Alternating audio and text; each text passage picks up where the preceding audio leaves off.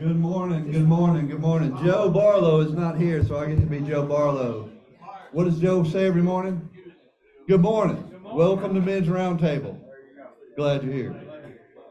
Uh, today and this series, as you see on the screen, we're talking about the power of a father.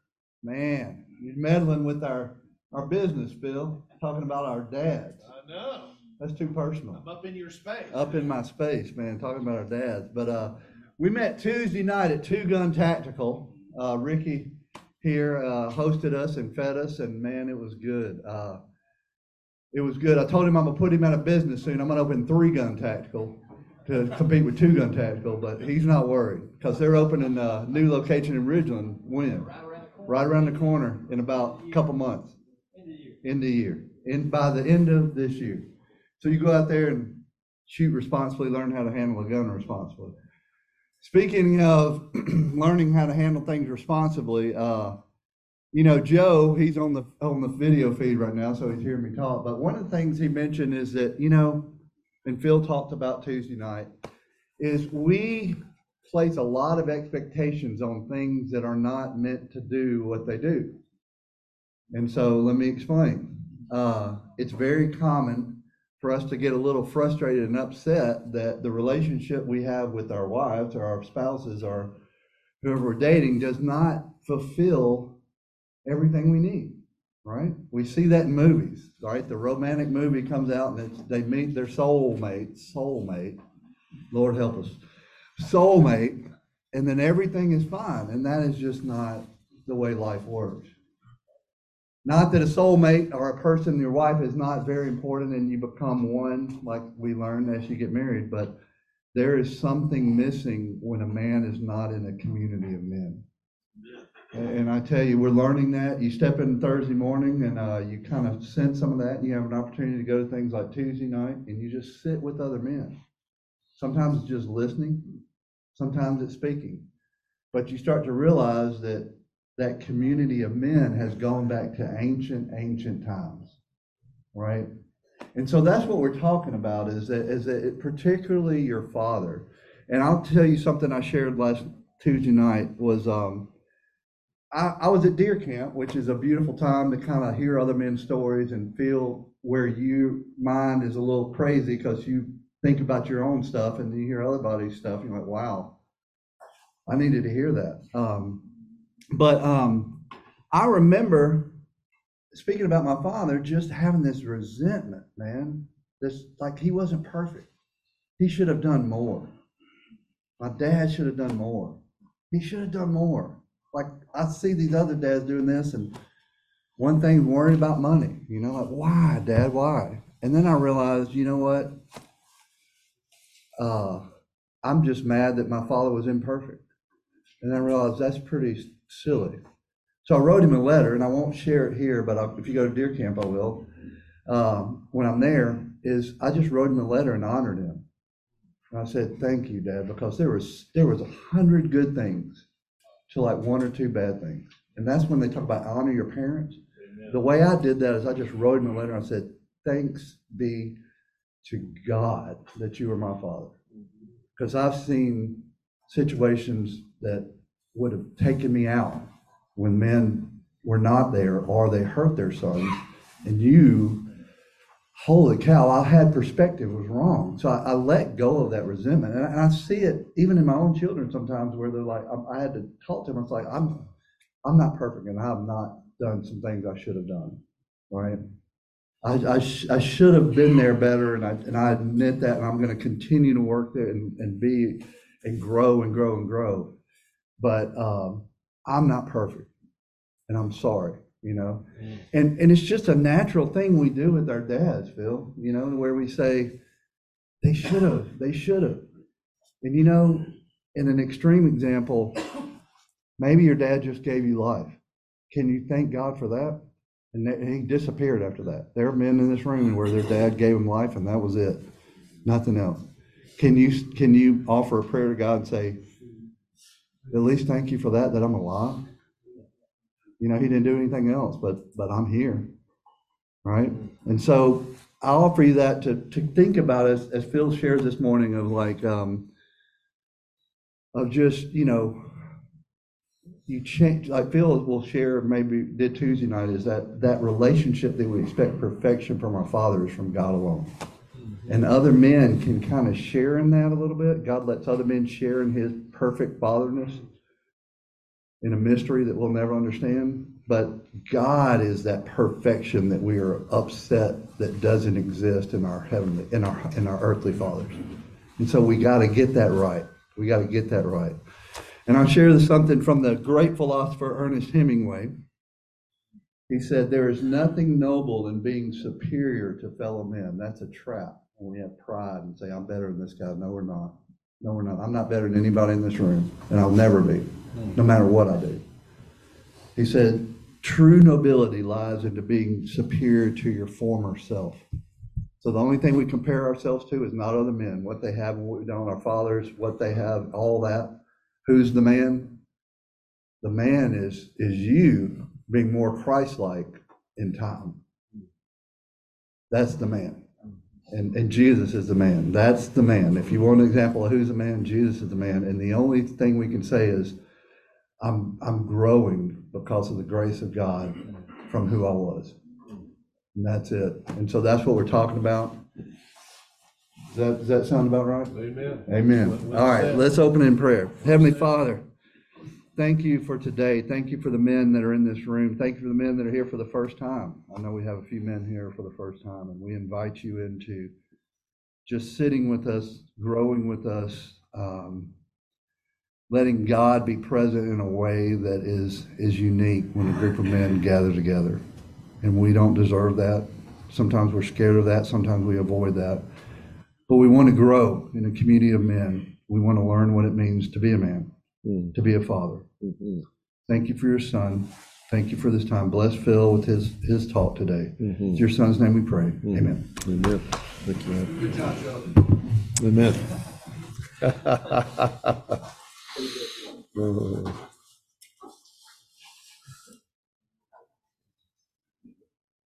Morning, gentlemen. Great to be back uh, with you. I appreciate uh, Ron pinch hitting for me as he comes in. Uh, did a great job last week. Um, um, I was uh, enjoying spring break for the most of the week in uh, Fairhope. It was cold in Fairhope last week, so I, if you went to the beach for spring break, God bless you. Probably froze to death down there, sweatshirt sitting on the beach. Um, but uh, you know, just to just to tell you, uh, just to try to um, indicate just how exciting it is with the uh, new improvements that we're making at Ebenezer Place. Carla Harden spent the night at Ebenezer Place last Wednesday night. How about it? How about it? How about them apples? Uh, my sister, uh, Judy, and brother-in-law drove down from Tennessee and met us at Ebenezer Place, and we spent uh, Wednesday night uh, there, and then um, drove to Fairhope on um, Thursday morning. But I, I mentioned that as well, just to kind of do a little little show and tell here. Uh, my sister uh, brought me uh, some pieces, and uh, this is my dad's paraphernalia here in the shadow box, the flag that they gave us at the funeral uh, December, and then some of his uh, pictures and medals and all that. So very proud of that, and uh, excited to just kind of do show and tell. And I know that many of you have have those sorts of things, but uh, proud of my daddy. Um, proud of my daddy. Amen. Amen. So, so in keeping uh, with that theme and the theme that, that we're going through, the power of a father, I have a song that's just an incredibly beautiful song. Um, some of you have seen this "Fall on Me" by Andrea uh, Bocelli and Matteo, uh, his son, and the song is, is such a powerful picture of uh, this the struggle between um, losing a life and celebrating a life. There, there's a there's a kind of emptiness and a yearning, an asking, and a need being expressed in this song. And it's so much about our relationship with our dad. And it just makes it that much more powerful when we see uh, a father and a son singing the song. So let me just share a, a few words with you. We'll listen to the song. Follow with me. The words are there on, on your handout. I thought sooner or later the lights up above will come down in circles and guide me to love. But I don't know what's right for me. I cannot see straight. I've been here too long and I don't want to wait for it. Fly like a cannonball straight to my soul, tear me to pieces and make me feel whole. I'm willing to fight for it and carry this weight. But with every step, I keep questioning what is true. Fall on me, Daddy. With open arms, fall on me, Abba, Father. From where you are, fall on me with all your light, with all your light, with all your light. This could be a cry out to God. This could be a cry for our fathers to come and give us that which we long for.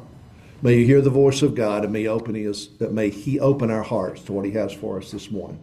Fall on me.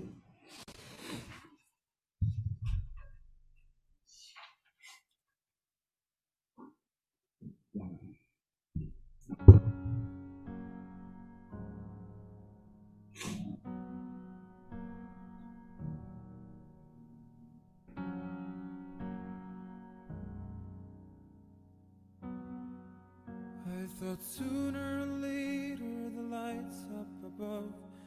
come down in circles and God made love. But I don't know what's right for me. I cannot see straight. I've been here too long and I don't wanna wait for it. Fly like a cannonball straight to my soul. Tear me to pieces and make me feel whole. I'm willing to fight for it and carry this weight. But with every step, I keep questioning what is true.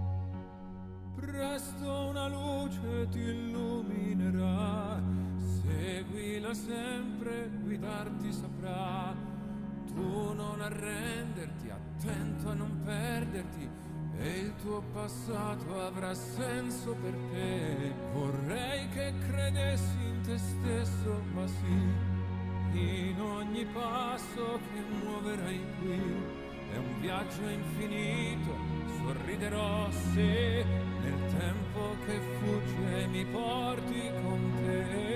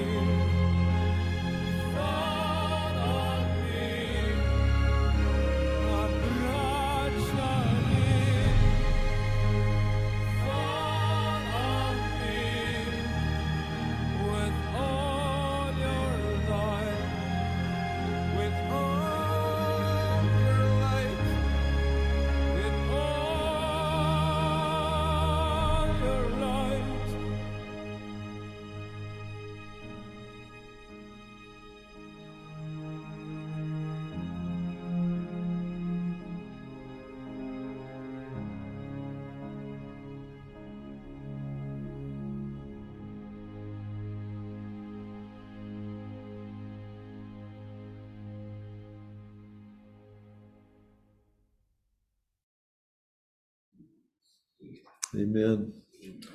Amen, amen. Fall on me.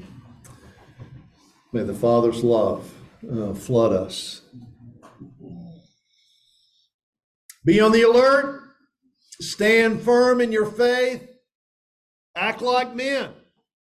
Be strong. Words from 1 Corinthians 16 13. Let's continue in our series. Follow with me as we read our introductory paragraph. The power of a father. As men in a culture under attack, we need an understanding of mature masculinity, a vision and direction we can pursue with our sons and daughters. We need tools, methods, and ideas to help us become godly men and from which to equip our sons and daughters. Uh, we need to grow up. And we're using Jacob um, as a model as a case, more as a case study than a model in a sense. Jacob, the patriarch of Israel, the father of a nation, is a troubling character in the Old Testament. He is so much like us with every human strengths and weakness, with very human strengths and weaknesses, but a man with a striving for spiritual things. From this imperfect man, we learn important lessons of faith, especially we learn about God's grace time to engage, enjoy the adventure. Doesn't it amaze you that all through Scripture, God continues to use imperfect men to point us toward his redeeming story? That, that is an amazing, amazing principle that encourages me. If God can use that guy, then he can use me, he can use you. So pick up your pen. Let's go to work. I've got three questions for you. Let's do some journaling, as we always do. Got to be journaling. Got to be working with your pen, pen to paper. First question I would ask you What does a man believe? What comes to your mind? What would you write down? What does a man believe? What does a man believe. What does a man believe?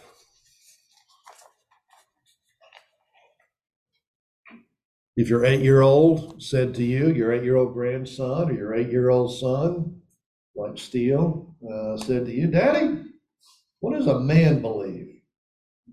What would you say? I mean, obviously, there's hundreds of things that we could write, right? I'd offer you four this morning. You can jot these down.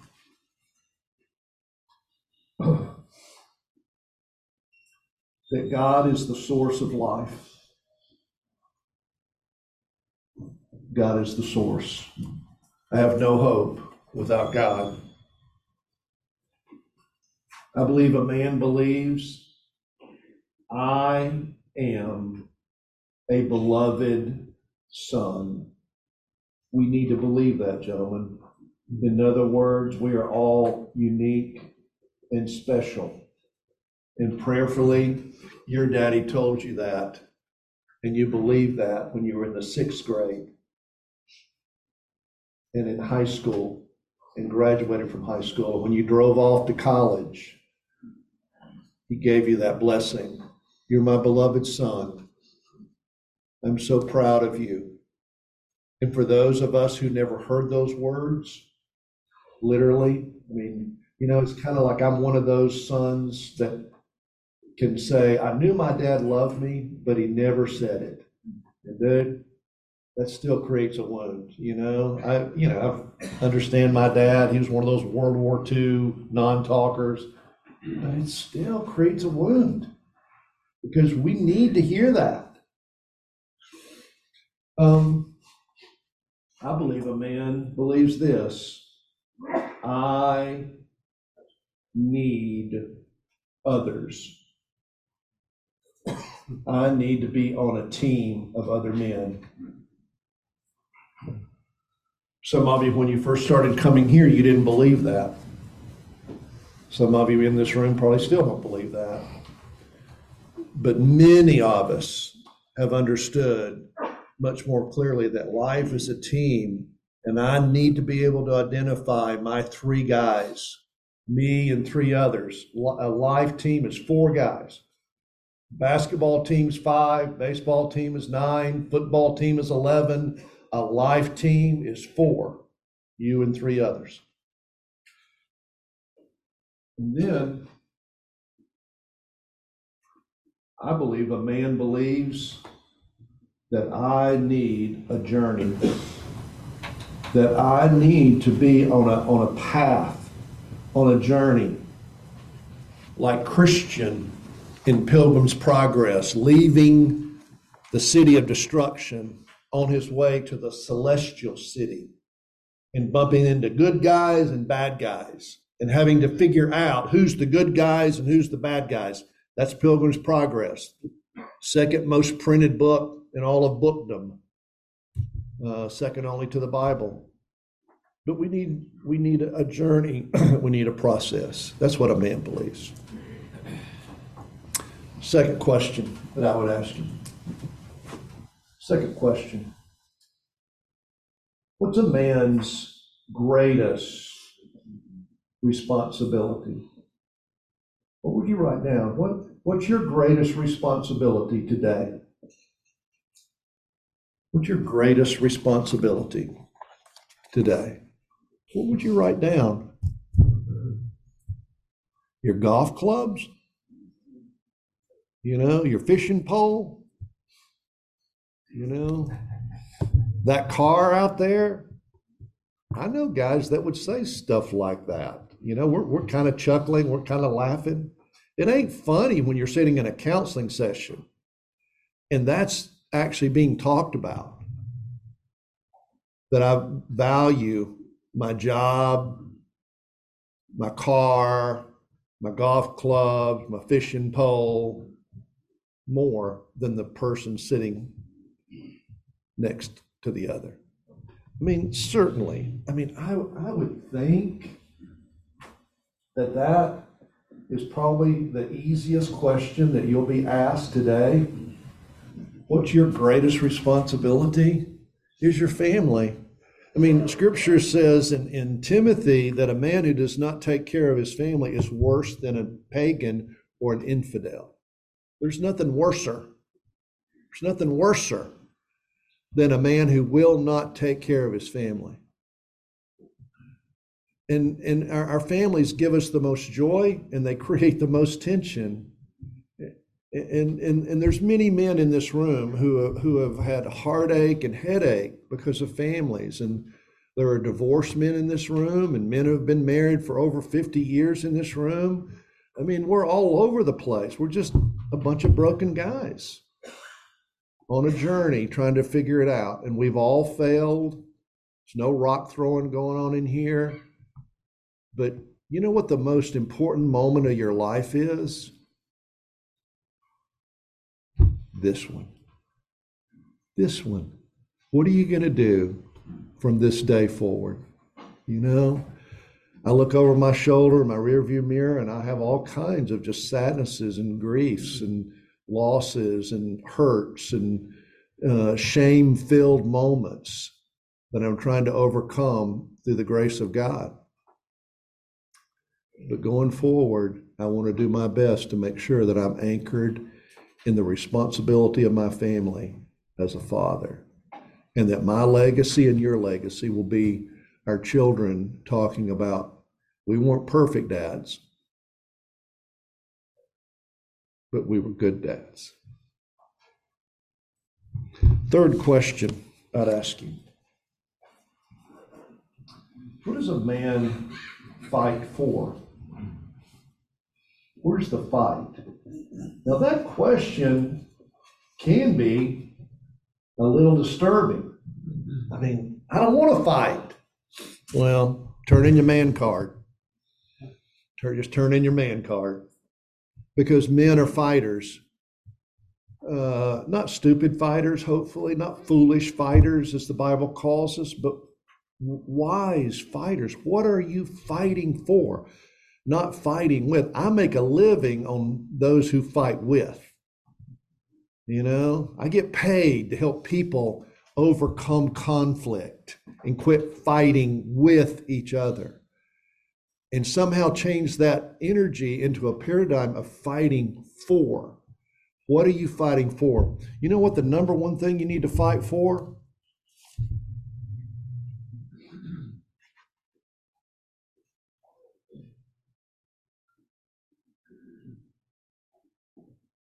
Recovery.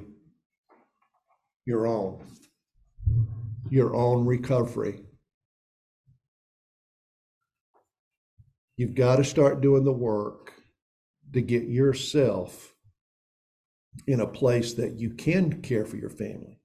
I mean, I, I realize that the implication of that question leads you to what am I fighting for? I'm fighting for my family. Well, you might need to hold off on that and start to do the work. I've got a couple that I'm working with um, in Fairhope. And I said, I, I, I will not see you any longer as a couple. It ain't working. You know, maybe you need a better therapist. But what I told them is, I, I will work with you, Bubba. We'll we'll just call him Bubba. And I said, Bubba, I said, I, I'm, a, I'm the kind of therapist that puts a little bit more weight on the man than I do the woman.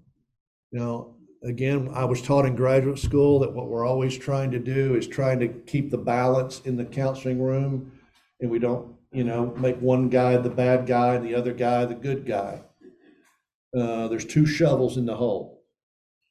But I always believe through a biblical model that the man's shovel is a little bit bigger. The man shovel is a little bit bigger because I believe, generally, not, not always, but I believe if the man starts getting his act together and the man comes to Jesus and starts walking with God and gets into recovery and starts recovering the life that he was intended to have by God, designed to have by God, she'll come around. Generally. Not always true. Generally. You got to be focused on um, stopping the behavior that's causing the rupture in your family. Hello, my name is Phil, and I am whatever I am that's broken. And I need, I, I need to start working on that. Turn over to Genesis chapter 25. Let's dig in. Again, we're using um, Jacob as kind of our model. And I wanted to, to kind of go back to some things that we hit a couple weeks ago and hit them again. Jacob um,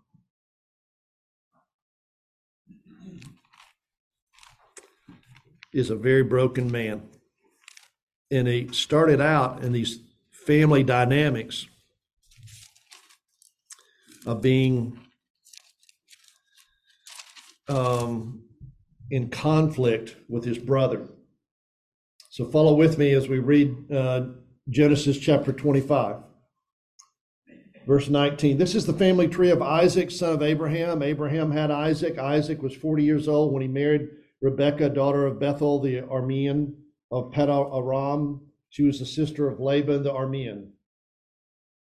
Isaac prayed hard to God for his wife because she was barren, and God answered his prayer, and Rebekah became pregnant. But the children tumbled and kicked inside her so much that she said, If this is the way it's going to be, why go on living? And she went to God to find out what was going on, and God told her. Two nations are in your womb, two peoples butting heads while still in your body. One people will overpower the other, and the older will serve the younger. You know, it's interesting hearing those words what if when you stood at the altar the day you got married, um, that the pastor said, you know, your marriage is going to be like the birth of Jacob and Esau. It's like two nations are standing before me today and they're going to be at war. What would you have done at that point? It, it's kind of like that. Sometimes getting married is kind of like the birth of two nations, Jacob and Esau. When her time to give birth came, sure enough, there were twins in her womb, And the first came out reddish, as if snugly wrapped in a hairy blanket. They named him Esau, and he went to Mississippi State and played tackle. His brother followed, his fist clutched tight to Esau's heel. They named him Jacob, and he became a musician and he played music forever. Isaac was 60 years old when they were born. Sorry about that, Scott. I just had to throw that in. The boys grew up. Esau became an expert hunter, an outdoorsman, and Jacob was a quiet man preferring life indoors among the tents. And Isaac loved Esau because he loved his game, but Rebecca, mama, mama, mama, loved Jacob. Smothers Brothers, remember those guys? Some of you old enough. Mama loved you best. I'll have to play a couple of clips out of the old Smothers Brothers thing. You know, Mama loved you best. Mama loved you best. I think they were on the Ed Sullivan show one time, Ron. One day Jacob was cooking a stew, and Esau came in from the field starved. Esau said to Jacob, Give me some of that red stew. I'm starved. And that's how he came to be called Edom. They called him Red. Jacob said, Make me a trade. My stew for your rights is the firstborn. Esau said, I'm starving. What good is a birthright if I'm dead? I mean, it's amazing. He gave up his whole inheritance for a bowl of stew. What's the most stupid thing you've ever done? Jacob said, First swear to me. And he did it. An oath, Esau traded away his rights as the firstborn, and Jacob gave him bread and the stew of lentils.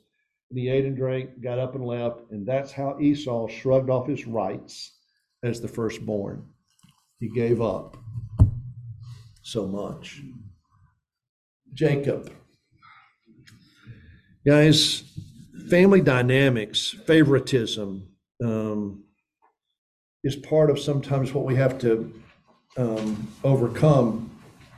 And that's what I want to kind of highlight this morning is in part of your recovery, a lot of times what that's about is identifying how your family was broken. Now, in Jacob and Esau, it's pretty clear as we use that family as a case study uh, what was wrong. Uh, Jacob was enmeshed, it's what we'd call enmeshed um, with mama, no doubt about it. It appears that uh, Esau had a stronger connection to Isaac, um, and that family was divided. It was family dynamics. A lot of times in any kind of a family, you you've got um, the the family dynamics of the mamas and the daddies in the room at any time. Mom and dad, husband and wife may be having a discussion, but in that room is not just two people. You know how many people's in that room? At least six, at least, maybe more. You know, her mama and daddy, and his mama and daddy, and then the two of them. That's six. And a lot of times you are working with family dynamics, um, trying to build your own family, and that has to be addressed. The principles to learn is that in this journey, we want to finish well. I want you to turn over to 1 Corinthians uh, chapter 10. I'll, I'll just read it off of the chart here that Jeff's got. 1 Corinthians chapter 10. These are all warning markers, danger, in our history books, in our, in, in our past generations written down so that we don't repeat their mistakes. Our positions in the story are parallel. They at the beginning, we at the end, and we are just as capable of messing it up as they were. Don't be naive and self confident. You're not exempt. You could fall flat on your face as easily as anyone else. Forget about self confidence, it's useless cultivate God confidence. That could easily be written in a family systems counseling book, but that's scripture. Don't repeat the mistakes of previous generations. And that's a lot of times the work that you have to do. And I have to do. We, in order to finish well, we've got to identify where our grandfathers, and even sometimes our great grandfathers, and especially our fathers, were broken And we get the responsibility of stopping that sinfulness and that kind of brokenness. That's the work that we do to finish well. Stop the generational pattern. Model being a godly man. Turn over to Colossians chapter 3, 21. Colossians chapter 3. Wives, understand and support your husbands by submitting to them in ways that honor the master. Husbands, go all out in love for your wives. Don't take advantage of them. Children, do what your parents tell you. This delights the master to no end. Parents, and then this is key don't come down too hard on your children or you'll crush their spirits. Fathers, fathers, how do you make a child angry? You know how you make a child angry? By disregarding the relationship with them. Sin separates. As long as there's connection, there's hope. But what sin does is it breaks the relationship. What we as fathers are intended to do in parenting our children, whether they're 50 years old or five years old, is to stay connected to them. And when we're harsh with them, when we're rigid with them, or when we're passive with them, there's no connection. There's a void there. And then the old song, Looking for Love in All the Wrong Places, fills that hole. Looking for love in all the wrong places. So it's like if you're going to bring discipline or guidance to a son or a daughter, you've got to make sure there's a connection. You've got to be gentle but firm.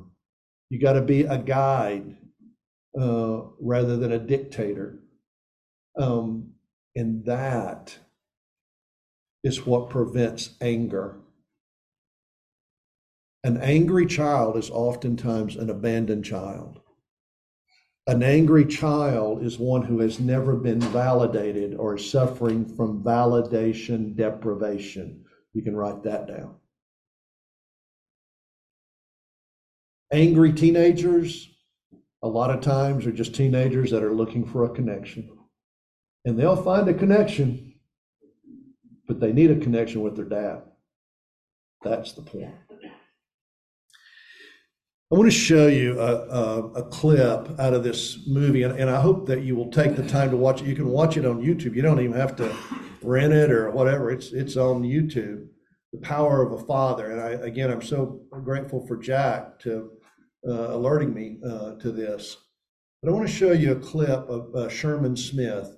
It's about six minutes. I want you to listen, maybe jot down words, phrases that Sherman Smith, football coach, football player, has to say about fathering. Very powerful, the power of a father.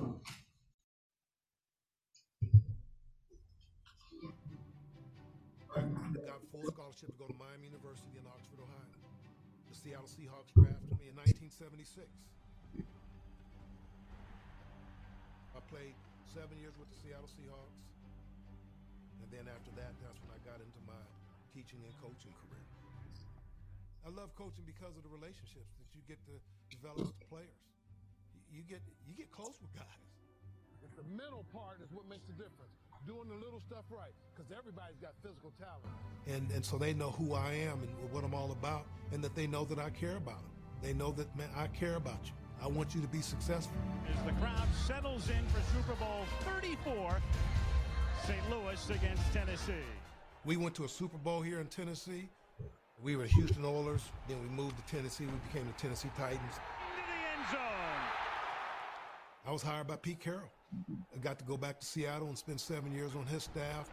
Went to the playoffs six out of seven years and two straight Super Bowls. I would always tell my players, if all you get from me is someone that teaches you how to run the inside zone, someone that teaches you how to run a, option route, that's all you get from me. I said, man, you can get that from a video. But I said, I pray that I give you something, man, that will take you beyond this, something that will help you become a better man, a better husband, a better father one day. I want to make a difference in the lives of young people the way my father made a difference in my life.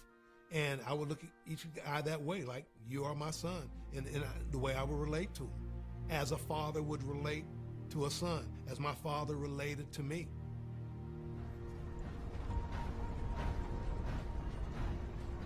My dad was my hero growing up. His presence in our life, how he saw more in us than what we saw in ourselves. Speaking to me as a black young man, not to hear the noise that I was hearing from other people. Was trying to tell us that you were limited in what you could do and where you can live and what you can be. Not only was that lie being sold to me by those outside of my community, but there were people within my community that had bought that lie also. And that was telling me going to college and all that other stuff, you're just dreaming. And my father wasn't buying it. My father asked me the question, he said, What do you want to do when you graduate from high school? And I had a plan work in a steel mill, get a nice car, and live in an apartment down the street. So he took me on a trip.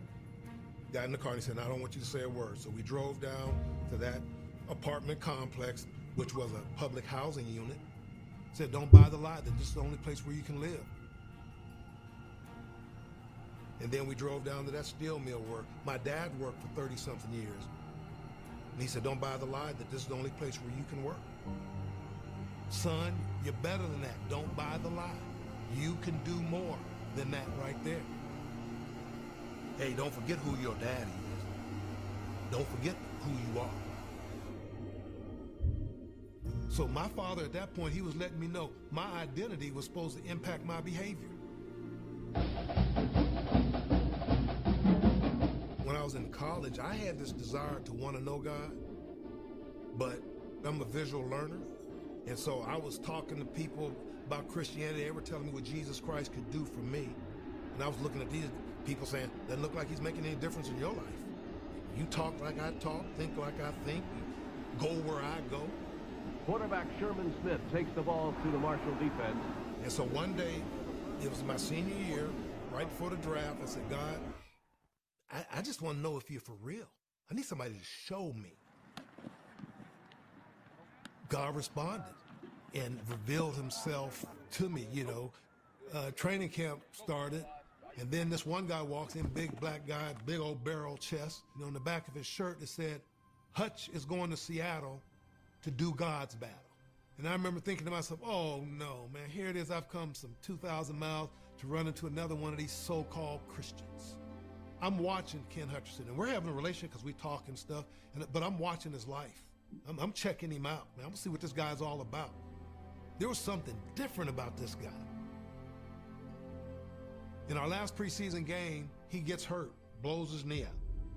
Take him off the field, and the word comes back down on the field that his career is over with. And he has ice packs on his knee, and he's got a smile on his face.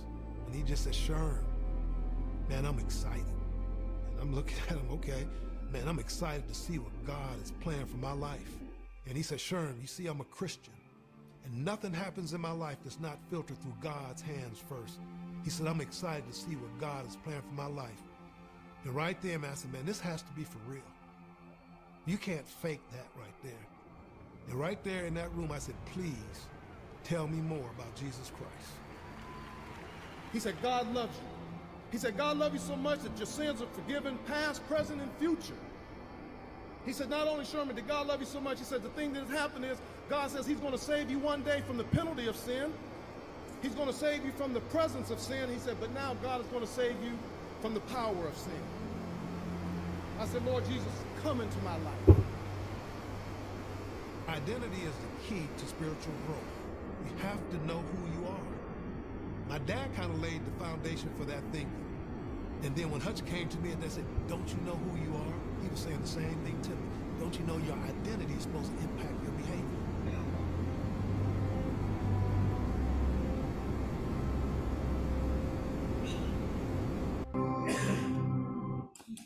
Hmm.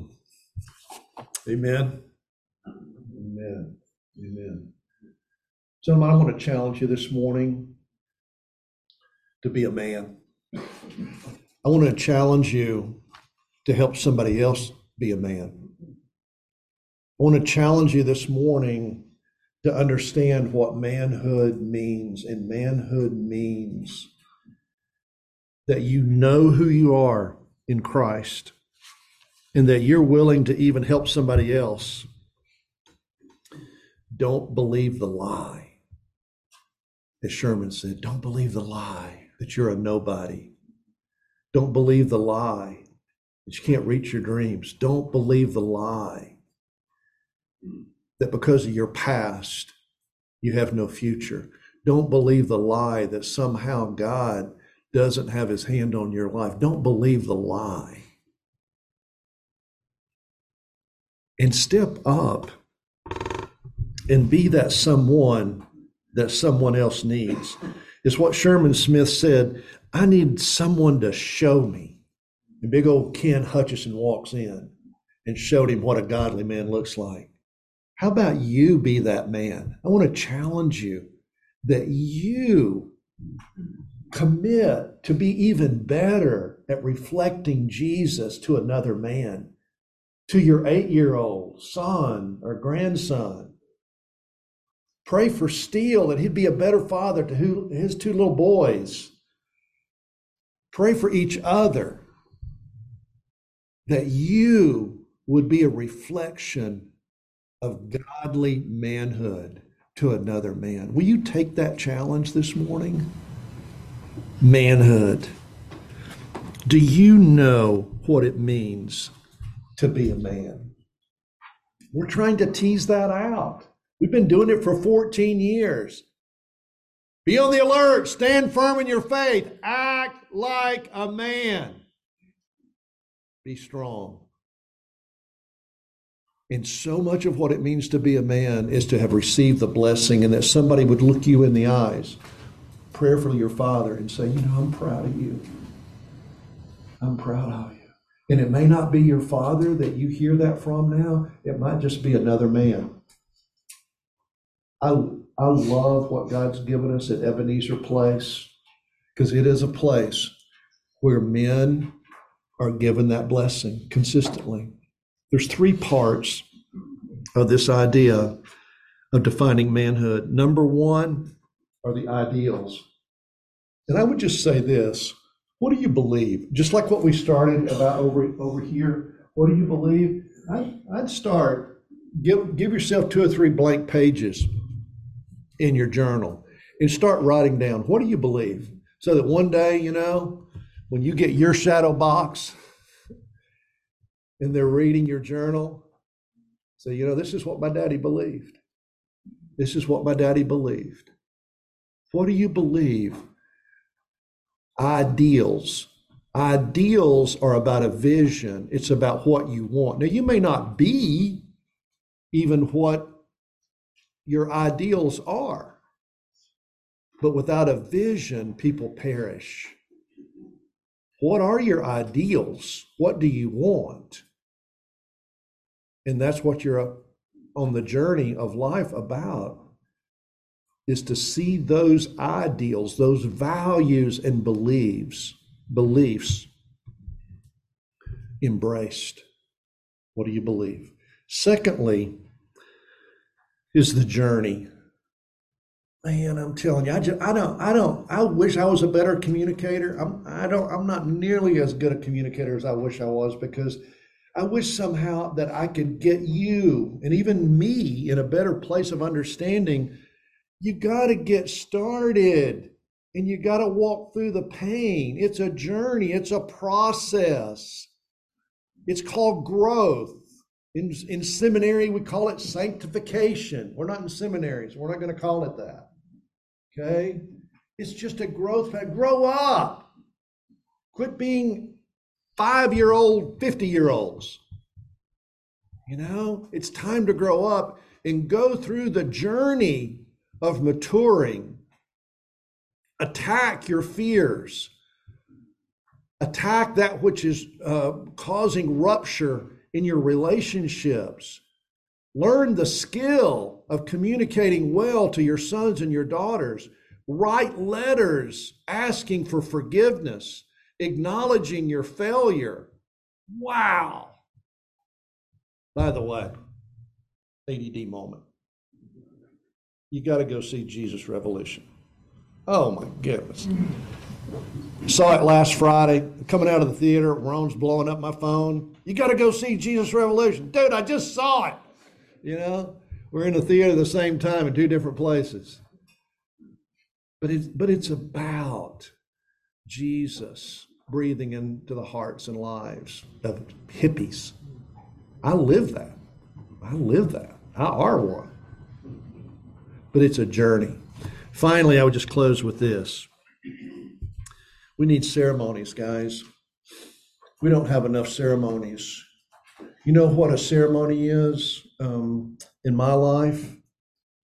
Men's coaching weekend, AKA Deer Camp, sitting in a circle and experiencing the ceremony of men loving each other, developing community, lives being changed, laughter, tears, real life stories.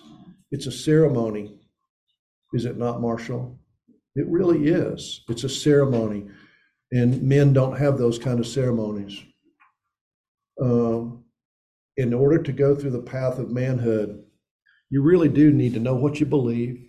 You're willing to walk the path, and you need ceremonies to where you're being validated and affirmed that you're on the path. Guys, the title of our lesson this morning A Good Start Does Not Guarantee it, a Good Ending. I want to end strong, don't you? I've challenged you this morning to take up a much more deliberate and intentional path of being a man. And part of being a man is not only being intentional and deliberate about your own growth, but helping somebody else. Jot down five names of men that you want to have an impact on, younger men, older men, even, but somehow that you would be praying for them, be involved in their life, validating them. Will you take up that challenge? Let's close in prayer. Father, I thank you um, for the call to be a man. I thank you for your uh, numerous, numerous um, examples of broken men finding uh, life in you, being restored, being in recovery, being redeemed. Um, and I thank you, Lord, that we have that available to us. May we embrace it in a way that brings honor to your name and healing to our heart. In Jesus' name, amen. Thank you, guys. Have a great week.